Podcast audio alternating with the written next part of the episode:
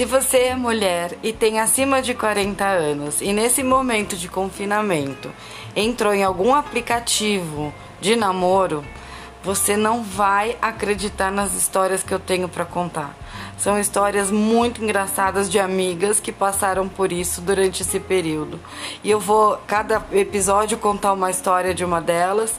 E não vou dar nomes, lógico, mas vocês vão se divertir.